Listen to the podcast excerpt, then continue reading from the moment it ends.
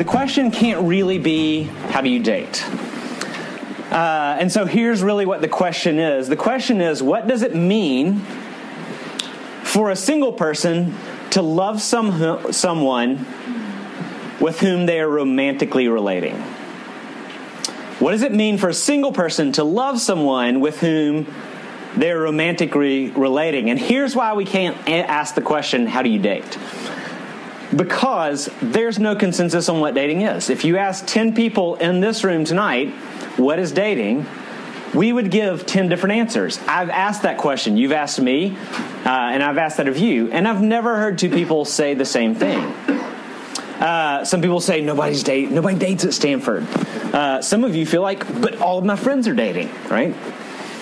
People hook up and have these ongoing relationships. People will hook up and don't have relationships. There's no consensus on what dating is. Why is that? Why is there not a consensus on what dating is?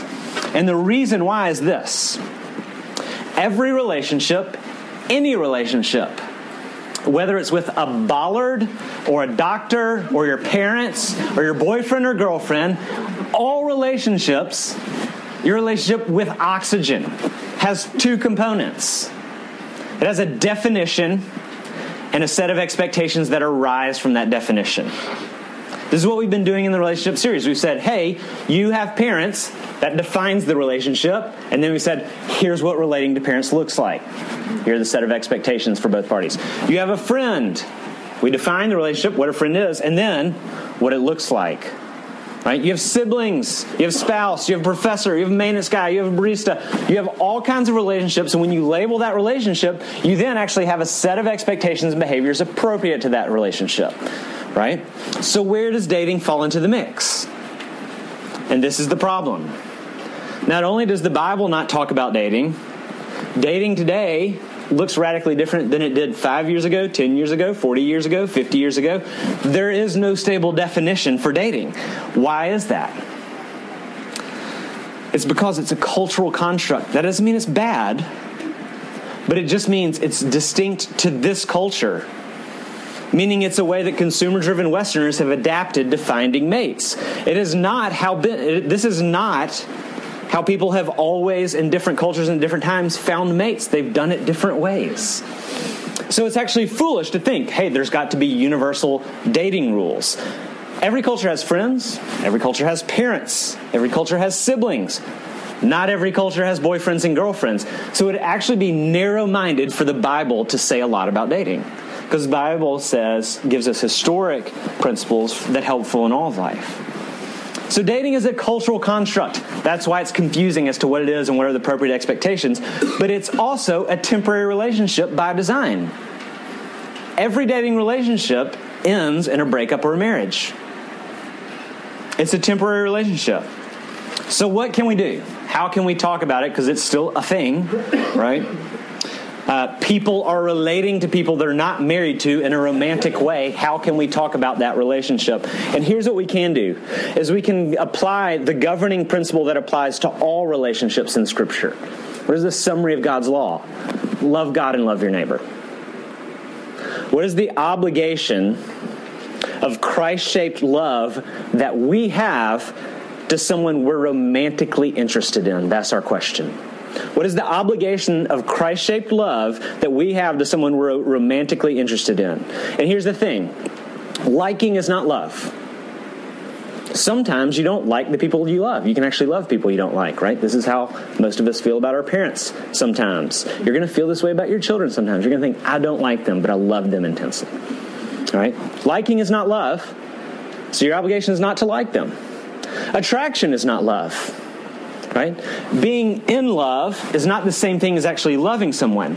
And making in love both your chief guide to tell you who to date and making in love the chief power that you rest on to sustain your relationship is going to wreak havoc in your life. And in fact, unless you move away from that idea, that's a guaranteed divorce. Attraction is not love. It's not bad, it's not love. Liking is not love. It's not bad, it's just not love. Here's the last one self centered love is not love. Here's what Dietrich Bonhoeffer said Self centered love loves the other for the sake of itself. Spiritual love loves the other for the sake of Christ. Self centered love, it loves them not as free persons, but to get things from them. It wants to do everything it can to win and conquer. It puts pressure on the other person.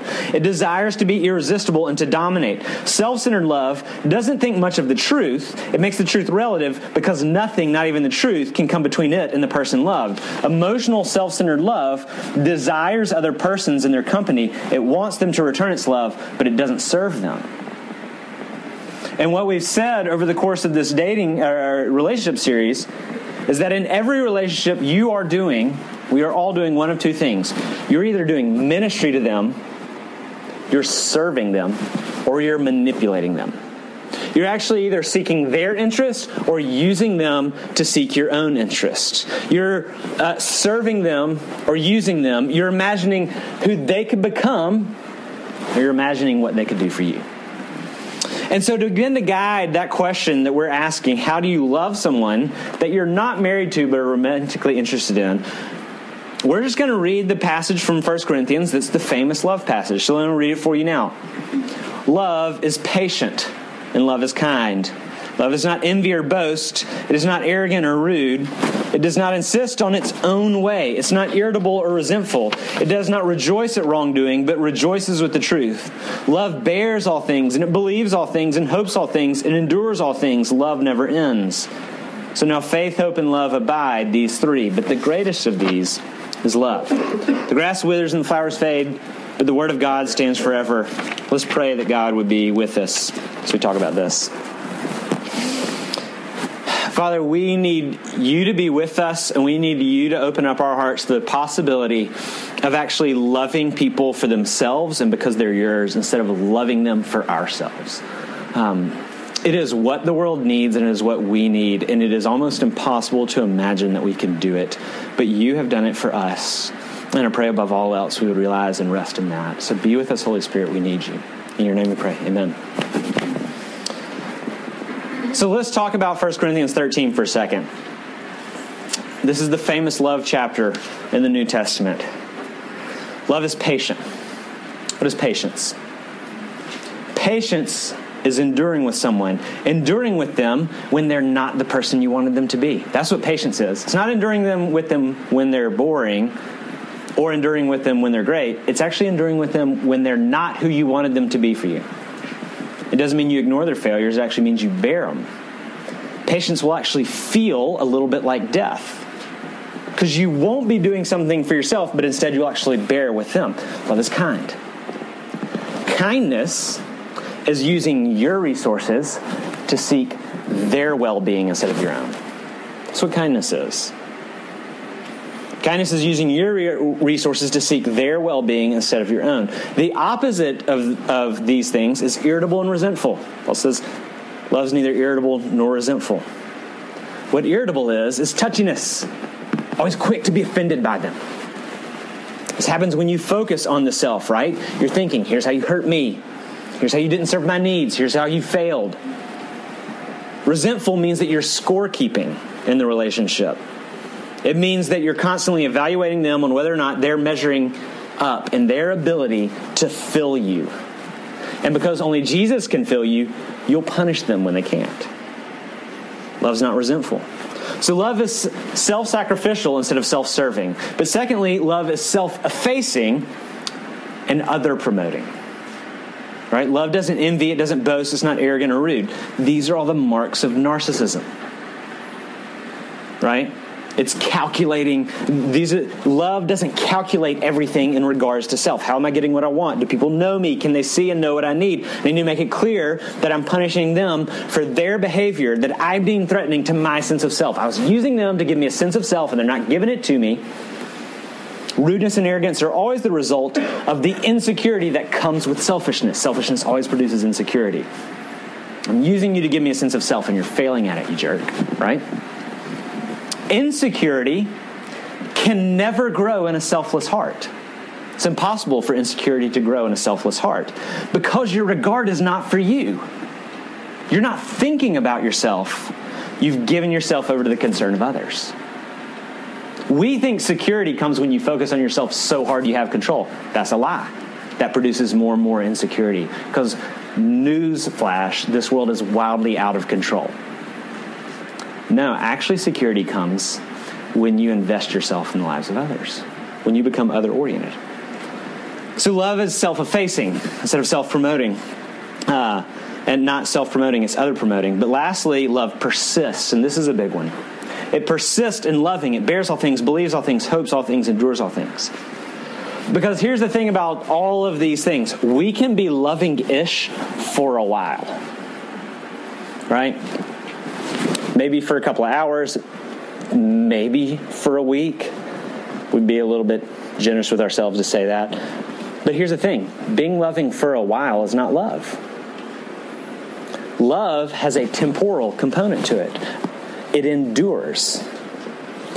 It means this you care about who your friends are when they're 40 and 50 and 60. It means you care about their 40 year old selves today. Not just who they are today, but you actually hope for them. When it says believes all things, it doesn't mean that you're gullible, but it means you continue to be charitable in your interpretation of others instead of always cynical and suspicious. But we can talk about all these things all night, and these are things that apply to all relationships. And applying these things does not mean that you continue in an inhospitable or destructive dating relationship either. Sometimes, in fact, oftentimes, the loving thing to do is even to break up. So that would be a misuse of this, is to think that it means that. But John 15, 12, love is laying down your life for your friends. People say, uh, I heard someone this afternoon say, you can't choose who you love. That's not true. Now, it might be true that you can't choose who you're attracted to at any given moment, but you absolutely can choose who you love. Love is the choice to lay down your life for your friends, to seek their well being over yours. Now, how do we take these principles that actually apply in all relationships and apply them to a dating or romantic relationship between two people that aren't married? But before we address this, we have to address the fact that there's a massive dissonance between what we think a dating relationship is and what it actually is.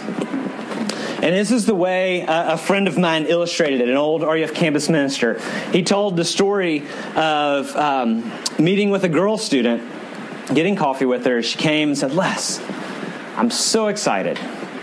Justin and I are finally dating. And Les said, Tell me about it.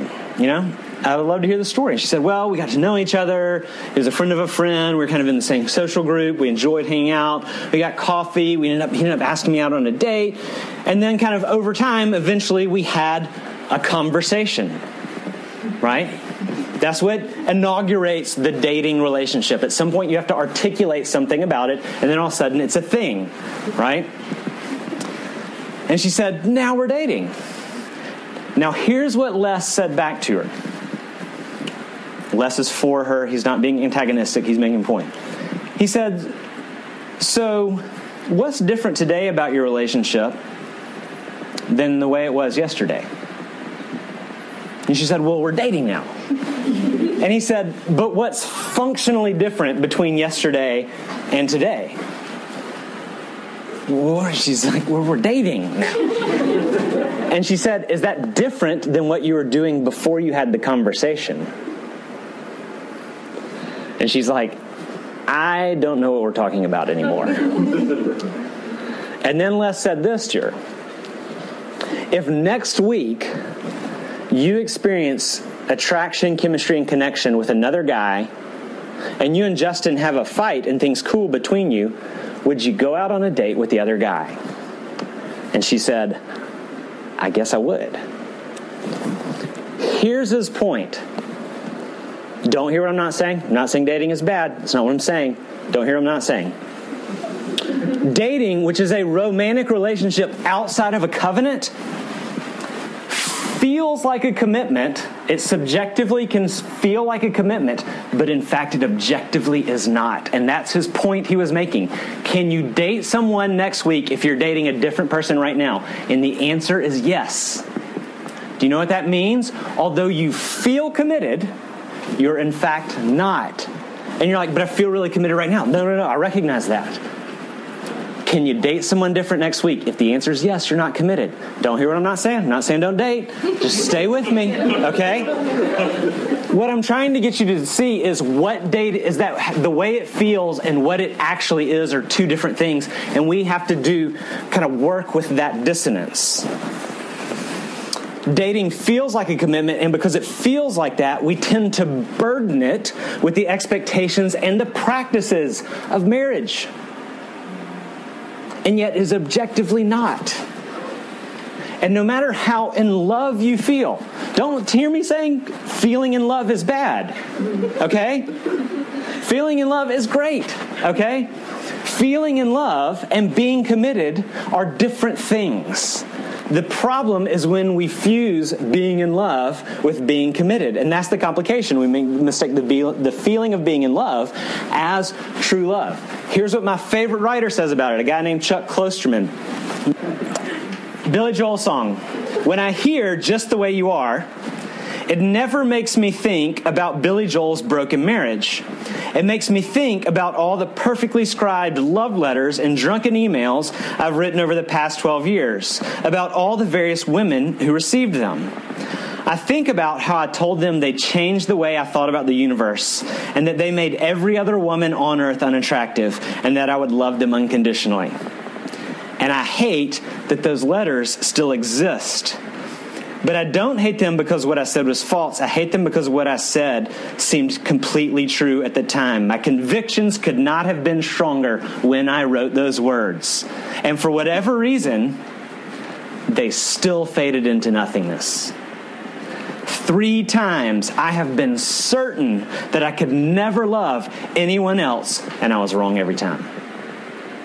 Those old love letters remind me of my emotional failure and my accidental lies. Why does dating feel like what it isn't? That's the tension. We're going to get we're, we're going to get back to the text, but we're going to go a little bit further into that question. Why does dating feel like it isn't? And the, the, what we have to do is we have to consider our romantic rituals that we engage in and what they do to us. Why do we engage in these rituals and we engage in these romantic rituals with people we're not married to? Why do they have this effect on us? They make us feel connected covenantally, but in, when in fact we're not. And there's kind of there's a spectrum here. I'm going to give y'all caricatures of two different rituals, right? There's the old school ritual, which kind of leads to this feeling, sometimes slowly, but also sometimes quickly, right? You meet someone at the fringes of your friend group. Uh, you have some natural conversation and chemistry with them.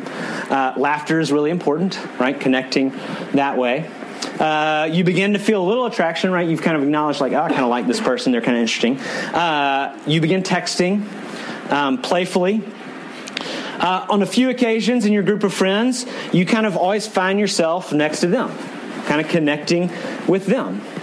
And after a few social situations like that in a group setting, a friend notices and says, What's going on with? And you hate it when they ask that question because you know something's there, right?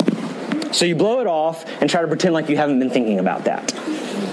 And the pattern continues till at some point you kind of find yourself on what you don't want to call a date, but it kind of is because you're casually getting coffee and it's in the daylight, which means like it's kind of not dating, but it is just the two of y'all.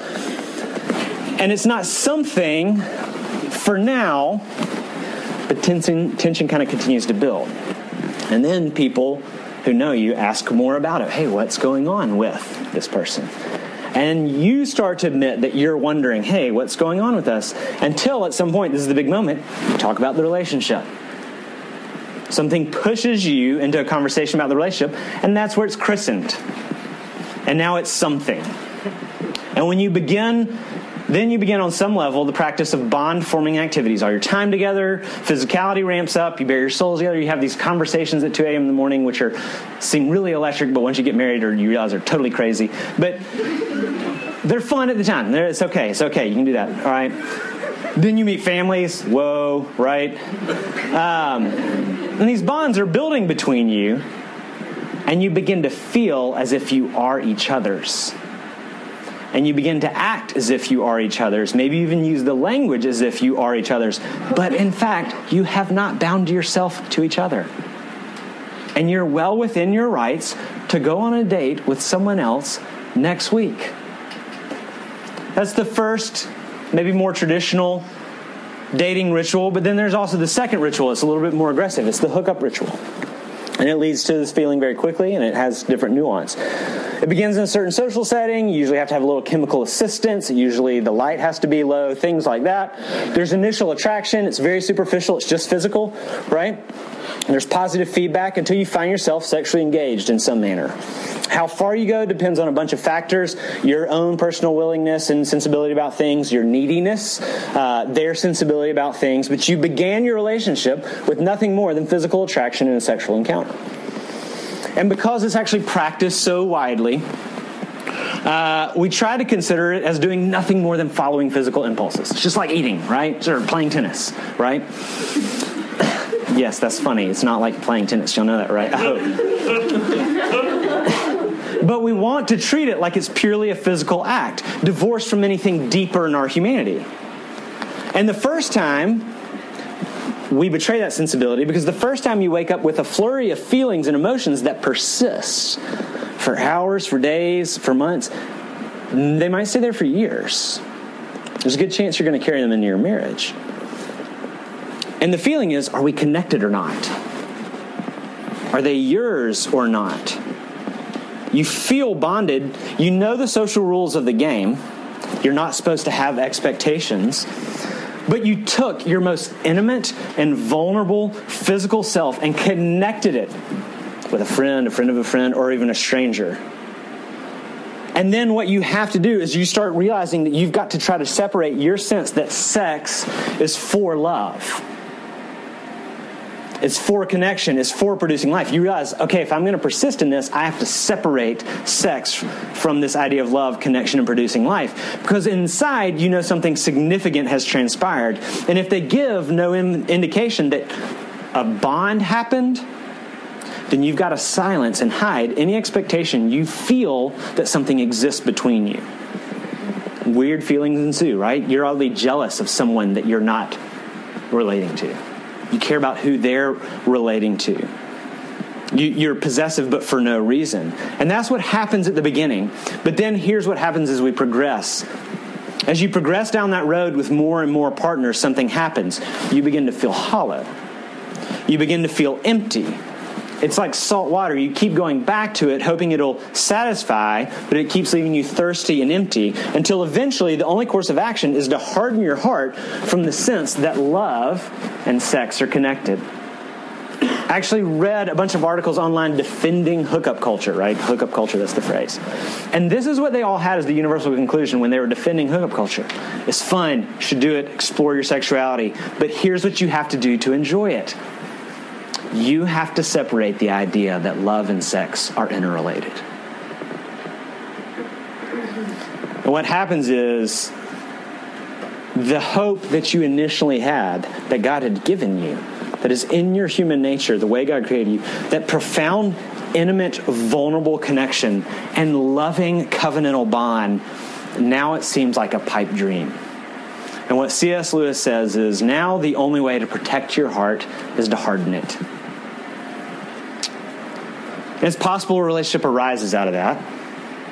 But it starts with such a distorted sense of what relationship is that physicality takes front and center, and an odd sense of ownership kind of lies underneath it. That's actually not, in fact, true. They're not yours and you're not theirs.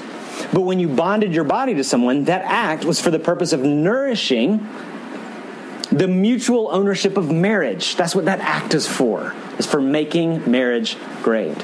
But when you, we do it outside of marriage, it creates a feeling still that you are each other's, but because you're not in covenant, the reason that hooking up couples have to have each other all the time is actually because they're compensating for the fact that they're not married and they don't feel safe. So they're jealous and obsessed with always feeling like they have to have each other. And so they actually spend more time together than even healthy married couples. And we think, oh, that's because they love each other. Not. No, it's actually because they don't love each other It's because the relationship is not safe and it's not sealed with a promise. Because here's what healthy married couples do they don't obsess about knowing where the other person is, they don't do that. They don't wonder what they're doing or who they're with. They don't obsess about those. They don't wonder, when am I going to get to see you next? They don't wonder, what does this text mean? They don't wonder, how long are you going to be gone? Why haven't you called? Because they have the bonds of covenant. Those behaviors are the markers of profoundly insecure relationship. Here's our question. And we're all, dating rituals are more complex than that. Everybody has their own narrative. Why do we behave that way unknowingly? Because here's the thing is we all enter into those rituals and don't know what's happening to us and then get surprised days, months, or weeks in with how frustrating the relationship is. Here's what's happening. God made us to long for the oneness of connection, of being fully known physically, emotionally, socially, spiritually, and covenantally loved. All of the ways that you are known, sealed within the promise of marriage.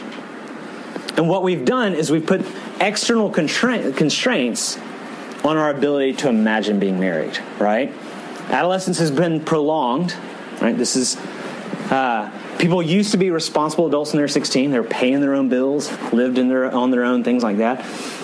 This is hundreds of years ago, right? Now it's mid 20s and the age is going up. So we're adults biologically, but we're adolescents emotionally and socially. We want connection in the oneness of marriage, but we've said not yet. So we've created several different modern romance uh, rituals for dealing with that imbalance. That's why it's complicated. Wasn't that easy? Um, don't hear what I'm not saying. I'm not saying don't date, and I'm not saying get married now. Uh, you should date and you should get married now. But other conversations. Here's what I'm saying dating is not marriage. And acting as if it is is what's killing and confusing us. What does it mean for a single person to love someone you romantically relate to but are not married to?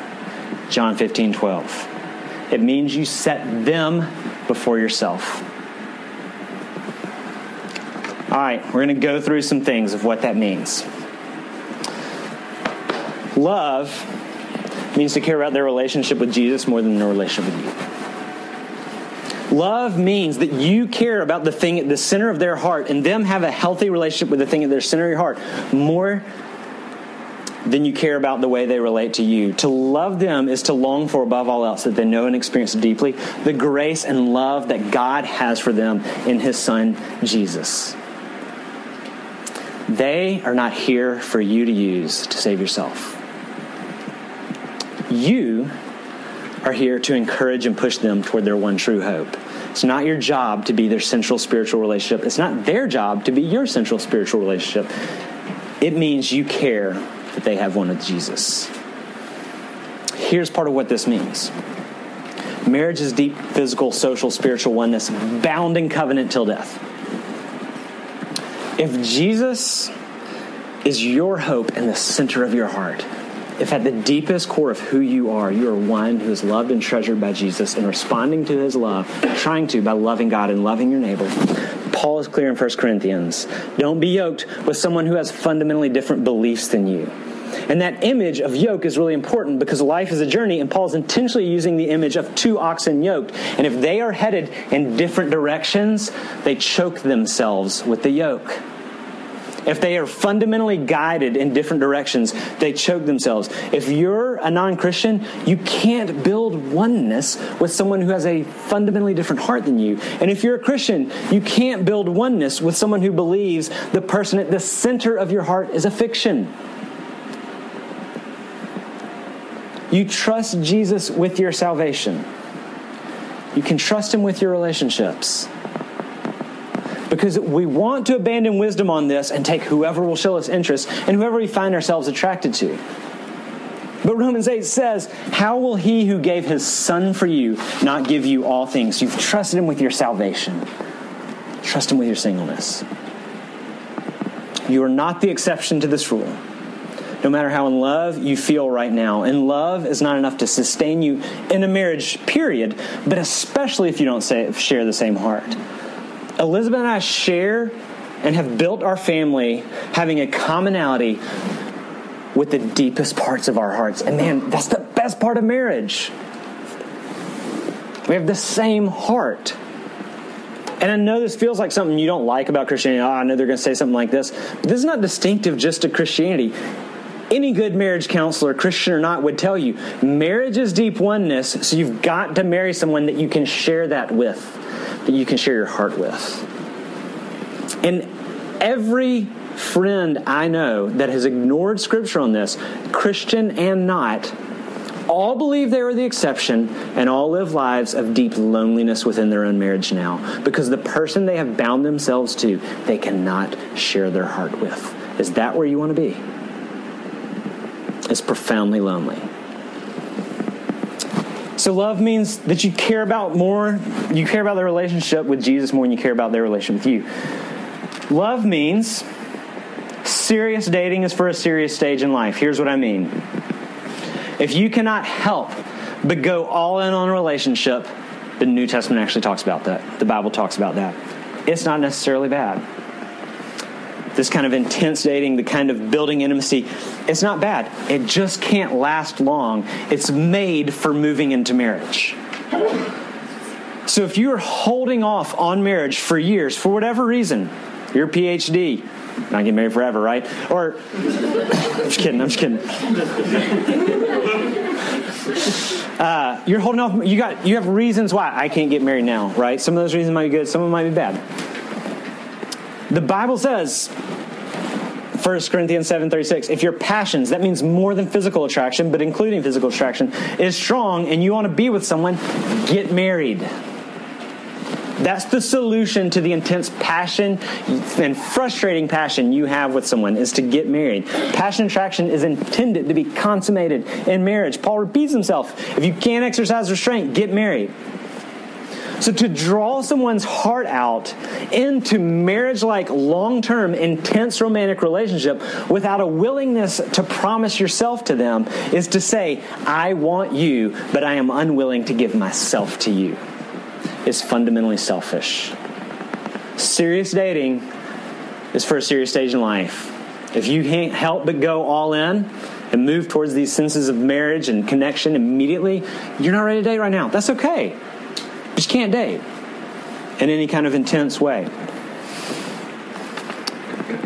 Love means serious dating is for a serious stage in life. Love means that you care more about the relationship with Jesus than the relationship with you. Love means you don't place marriage expectations on a dating relationship. Here's the thing this is Les's point they are not yours, and you are not theirs. But we go about treating dating like a marriage. We would apply marriage like rules and marriage like expectations and marriage like exclusivity. You feel like you have a right to determine who they spend time with. They're not yours. Who are you to tell them? What they share with you. You make demands on what they have to share with you. How they make plans. You're like, you have to factor what my expectations into all of your plans. You begin to think about it in reference to you all the time because you feel as if you have the right to demand that they plan their life around you because you feel like they're yours. You do not have rights to their life. Elizabeth has rights to my life.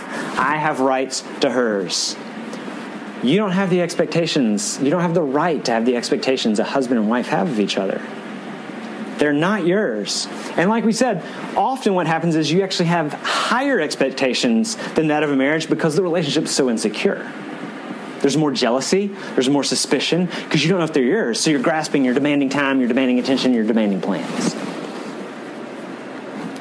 Anyone currently dating is well within their rights to pursue a relationship with someone else tomorrow. And what you feel like is, yeah, but a breakup has to happen though. Yes, a breakup is nothing more than, hey, I want to consider getting to know someone different tomorrow. That's what a breakup is. That was Les's point. I'm not talking about abusing people. I'm not talking about lying to people. Your obligation is to be truthful, but it's selfish and self serving if we nourish a deep sense of ownership over someone, but refuse to bind ourselves to them. You're mine, but I won't promise myself to you. That's fundamentally abusive. Instead, here's how to go about it consider every drop of attention that they give you not a right, but a privilege. They don't owe it to you, they choose to give it to you. If you treat it like a right, you get angry, you get jealous, you get insecure, and you fight a lot. If you treat it like what it actually is, which is a gift, you know what we don't do with gifts? We don't make demands on gifts. You know what we do with gifts? We show gratitude for gifts. You know what else we do with gifts? We honor gifts. You say thank you at the end of the date instead of go home with frustrating expectations. Love is kind, remember? It doesn't insist on itself, remember? Here's the next thing love does love cares about their marriage. Love cares about their marriage. It honors marriage. This is Hebrews 13. That all of us, boyfriends, girlfriends, baristas, all of our relationships, we are to honor each other's marriage. Why is he talking about baristas? Here's what I mean the physical, emotional, psychological, spiritual, and exposure of your deepest parts and then having them loved, that is for the bonds of marriage. Marriage is the place where you have covenanted. That means all of you is safe in here always. I've bound myself to you permanently. And what sex is, is the physical act that displays and nourishes the psychological, emotional, and spiritual reality. Christianity is holistic in the sense that what you do with your body and what you do with your soul are intrinsically related. Hence, the Genesis 2 description of sexual oneness actually encompasses whole oneness. Elizabeth has all of my secrets, or as many as I am aware of. And I'm not going to share them all with you. She knows me more deeply. She knows my heart. She knows my history. She knows my shames. And she has said, I love you and I am with you always. And what sex is, is the physical act depicting that love. What do you think it does to us to bear our body to all sorts of people, or even a few people who are not committed to us?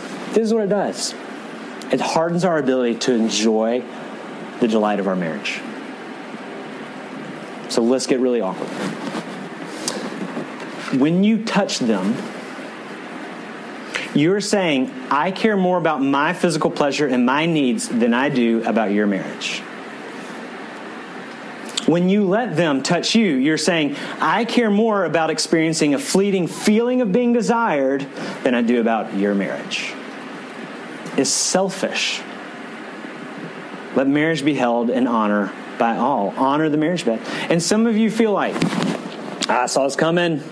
We're going to be like, ah, the Bible's just all anti sex. I knew we were going to get to that point, right? And it's true that uh, oftentimes it feels like the church's posture on sexuality is almost exclusively negative. But here's, I got to tell you about Tim, the CrossFit trainer, right? Here's the thing about Tim and CrossFit. I just texted him beforehand and said, hey, Tim, I'm using it as a sex illustration. That's great for our friendship. Here's the thing about Tim he loves CrossFit. It's actually uncomfortable how much he loves it. He's gifted. He's a brilliant trainer. Most technically sound and brilliant trainer I've been around. When you lift with him, you know what he says a lot? He says, No, no, no, no, no, no, no, not like that. Here's why. Do you know why he says that a lot? Because if you do a power clean the way you feel like it when you step up to a barbell for the first time, two things happen. You hurt yourself and you'll never get strong and enjoy it the right way. Now, why does Tim say, don't do it that way, and also, annoyingly, don't even try to do it until we've talked about everything? It's actually because he loves CrossFit. he loves it more than you for your sake. So he's got a lot of rules because he wants you to enjoy it incredibly. Does that make sense? You to, yes, no? Y'all the All right. Y'all should get that illustration's awesome. I can't tell if y'all are getting it, but it's perfect. The Bible is ridiculously pro sex. God is not embarrassed by it. He made it, He celebrates it. The first words between God and man, God is, says, make lots of babies. Did you know those are the very first words between God and man? God says, have lots of sex. Did you know that? Probably not. He's pro sex, okay?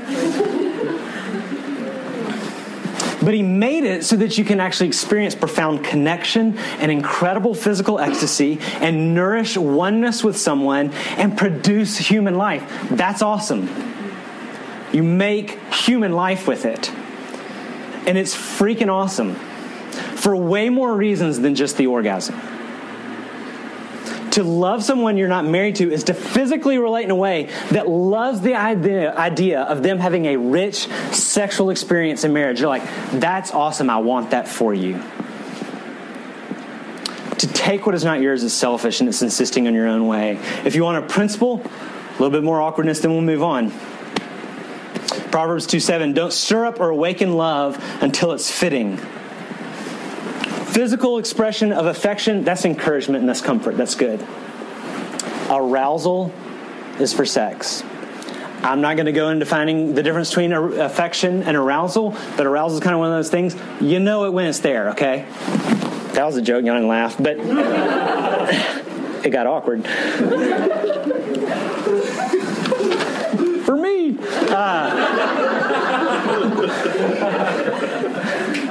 What's more important than specific rules, where the line is, that kind of stuff, is being honest with the desires of your heart in this. Is it to take and use what is not yours, or is it to strengthen and build up their marriage? To love the person you're dating is to honor their marriage and your marriage and your spouse. Love is patient. Next, told you this is a long one, uh, but we're getting there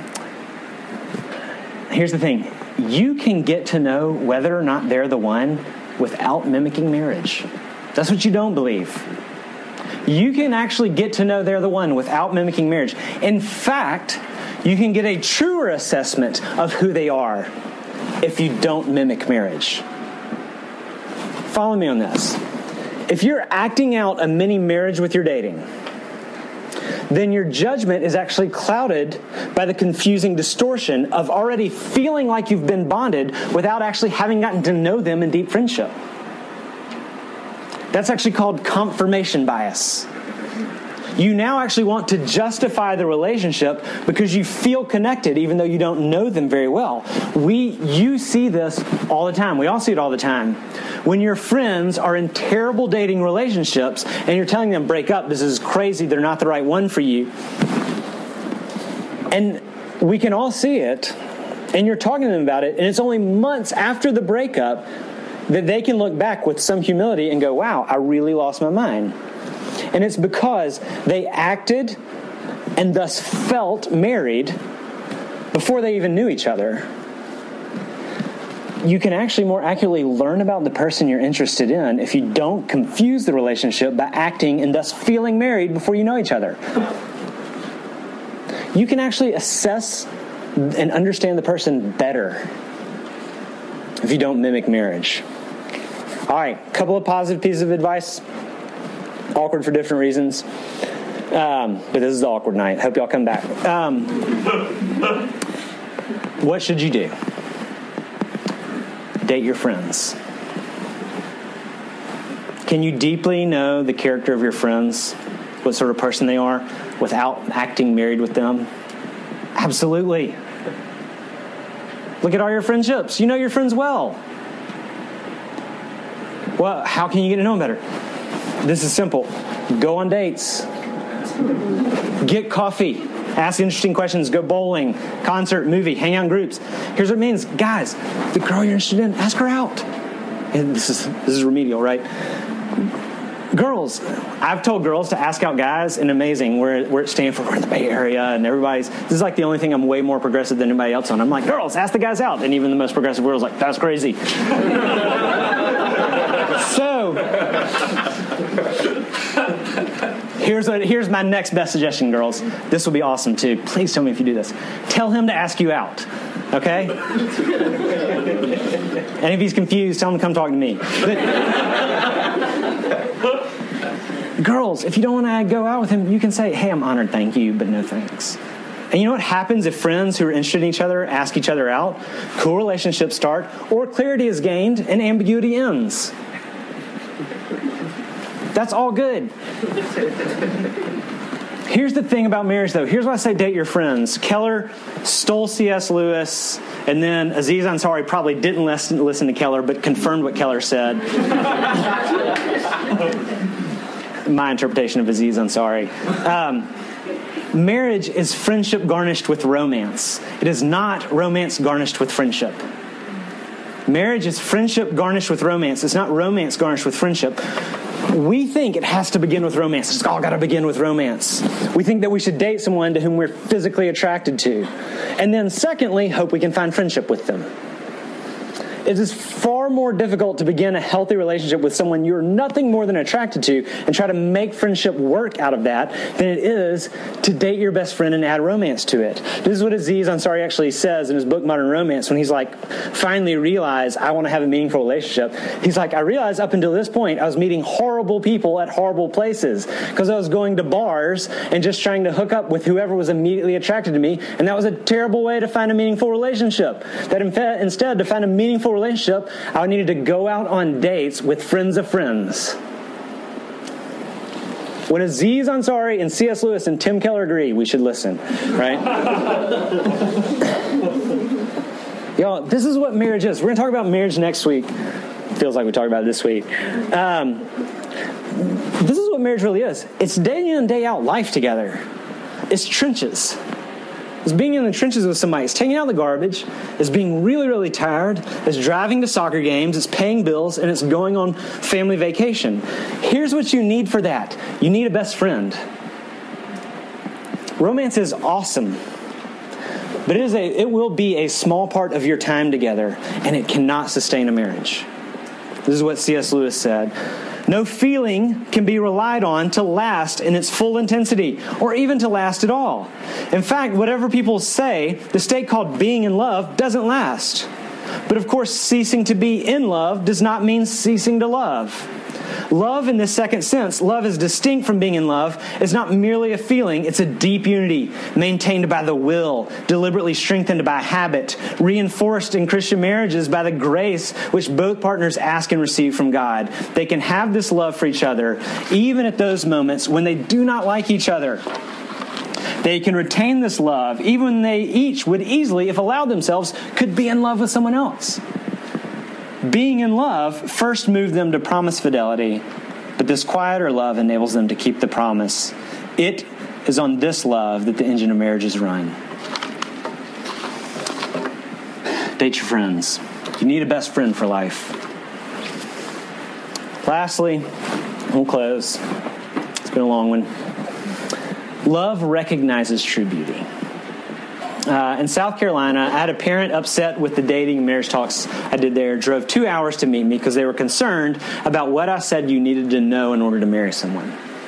And we sat down uh, at a restaurant and they said, You don't talk about compatibility. They're young, it takes time, they don't know how to make responsible choices. And you've told them if you like being friends with them and the two of you can forgive each other over and over for six to seven decades, that's all you need to know.